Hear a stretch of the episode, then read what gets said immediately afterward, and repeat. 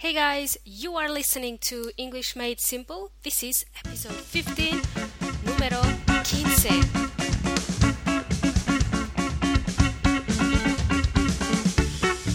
Hola everyone, ¿cómo están?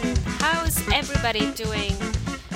My name is Milena. Thank you for joining me. Welcome to English Made Simple, where we are going to learn English and speak better than Donald Trump.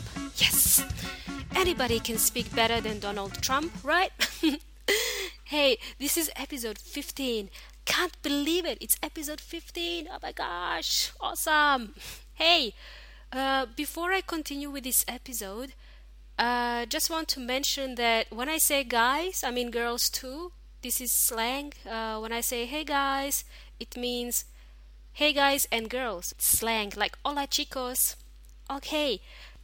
And one more thing before we start this show if you are doing IELTS or TOEFL exams, if you're preparing for those, send me a message. If you're interested, I will review your practice essays. I can review your uh, speaking parts uh, as well. So just send me a message. I'm here to help you. That's that's the aim of this show is to help you guys learn English, pass exams.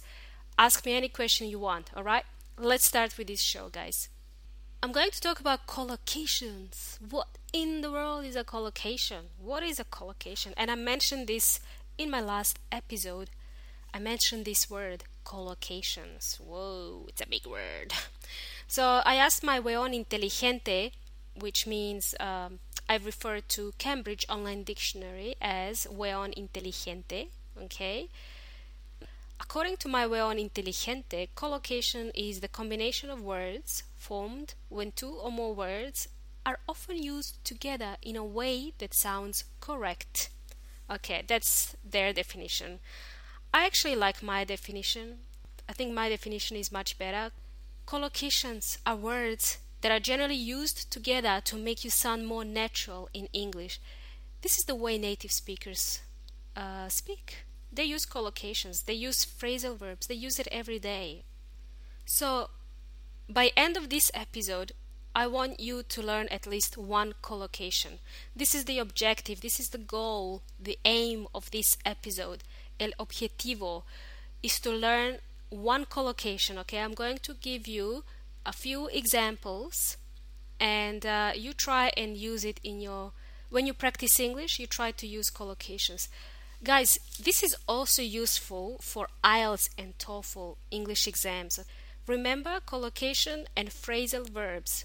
Phrasal verbs are basically verbs followed by preposition. Like in my previous episodes, I said I gave you an example to wake up, to get up, right? Collocations and phrasal verbs are something that native speakers use a lot. So if you go on the internet, go to Google and type in collocation, type in um, write phrasal verbs and see what comes up. Comes up is a phrasal verb. It means what is showing, to show, to appear. Go and search and see what comes up, what kind of results come up. First of all, let's talk about collocations. Let's see what is a collocation. I'm going to give you an example of collocation. I mentioned in my previous episode, one of the previous episodes, you know, I said to keep a secret. To keep a secret, guardar un secreto. To keep a secret. Okay, so when you talk to your friend, you have something to tell your friend in secret.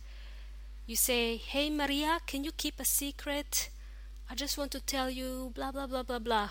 Okay, also, another example make a mistake.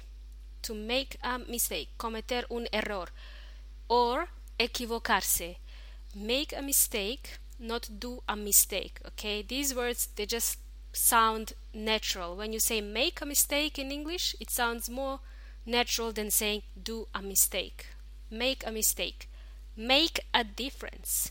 Another example by using collocations and phrasal verbs, it's going to make a big difference to your English exams, okay? Like uh, IELTS and TOEFL, for example. Use collocations and phrasal verbs. Very, Very important. Muy importante. When you go and do your English exams, do your best. When you go and talk to your friends who are native speakers, do your best when you speak English. Da lo mejor de ti. Okay? Do your best. I gave you homework in one of the episodes. Remember, I gave you homework um, how to be fluent in English. One of the uh, one uh, one homework I gave you was write something about yourself. Tell me about yourself. Prepare to be ready to talk about yourself when you go for job interviews. So I told you do your homework. This is a collocation. Do your homework. Haz tu tarea. We don't say make homework. We don't say make homework. We say do your homework. Do homework. Do the housework. Housework, I think it's mostly in, in English. That's when you organize everything in the house, you clean, okay? Hacer aseo, limpiar la casa. I hate doing the housework. Me carga hacer el aseo y ordenar la casa. Me carga. It's something you have to do, right? okay, guys. So, another example of a collocation is keep calm. Cálmate. Relájate. Quedarse tranquilo. Keep calm. That's how it's pronounced. We don't pronounce the L. The L is silent. The letter L. Keep calm. Cálmate. This is a collocation. One more example. Keep a promise. Mantener una promesa. Keep a promise. Okay? Keep. To keep. Mantener una promesa. Guys, please, if you find this valuable, if you think your friends will benefit from this episode, please share with your friends, okay? Help a friend out. One more example of a collocation. Keep in touch. Keep in touch. One more example. Mantente en contacto. Estamos al habla. Hablamos. Keep in touch or stay in touch. And when you're practicing English, when you have your exams, I just want to wish you good luck. Buena suerte. Good luck, okay? Break a leg. Rompete una pierna. This is a English slang. Break a leg. Rompete una pierna. That means good luck, okay? Let's just recap today's uh, collocations. Break a leg, keep calm, keep a secret, keep a promise. I hate doing the housework. I hate doing the housework. Do your best, do your homework. Don't make a mistake. Make a mistake. Make a difference. Okay. Okay, pay attention everyone. Pongan atención todos. Pongan atención todos. Pay attention everyone. This is a collocation. This is another collocation. Pay attention everyone. I gave you a few examples of collocations. I'm going to share more examples in my Facebook group, English Made Simple. There is also a link on my website, englishmadesimple.net. Join the Facebook group and you will learn more examples of collocations. Guys, you are welcome to share this episode with your friends.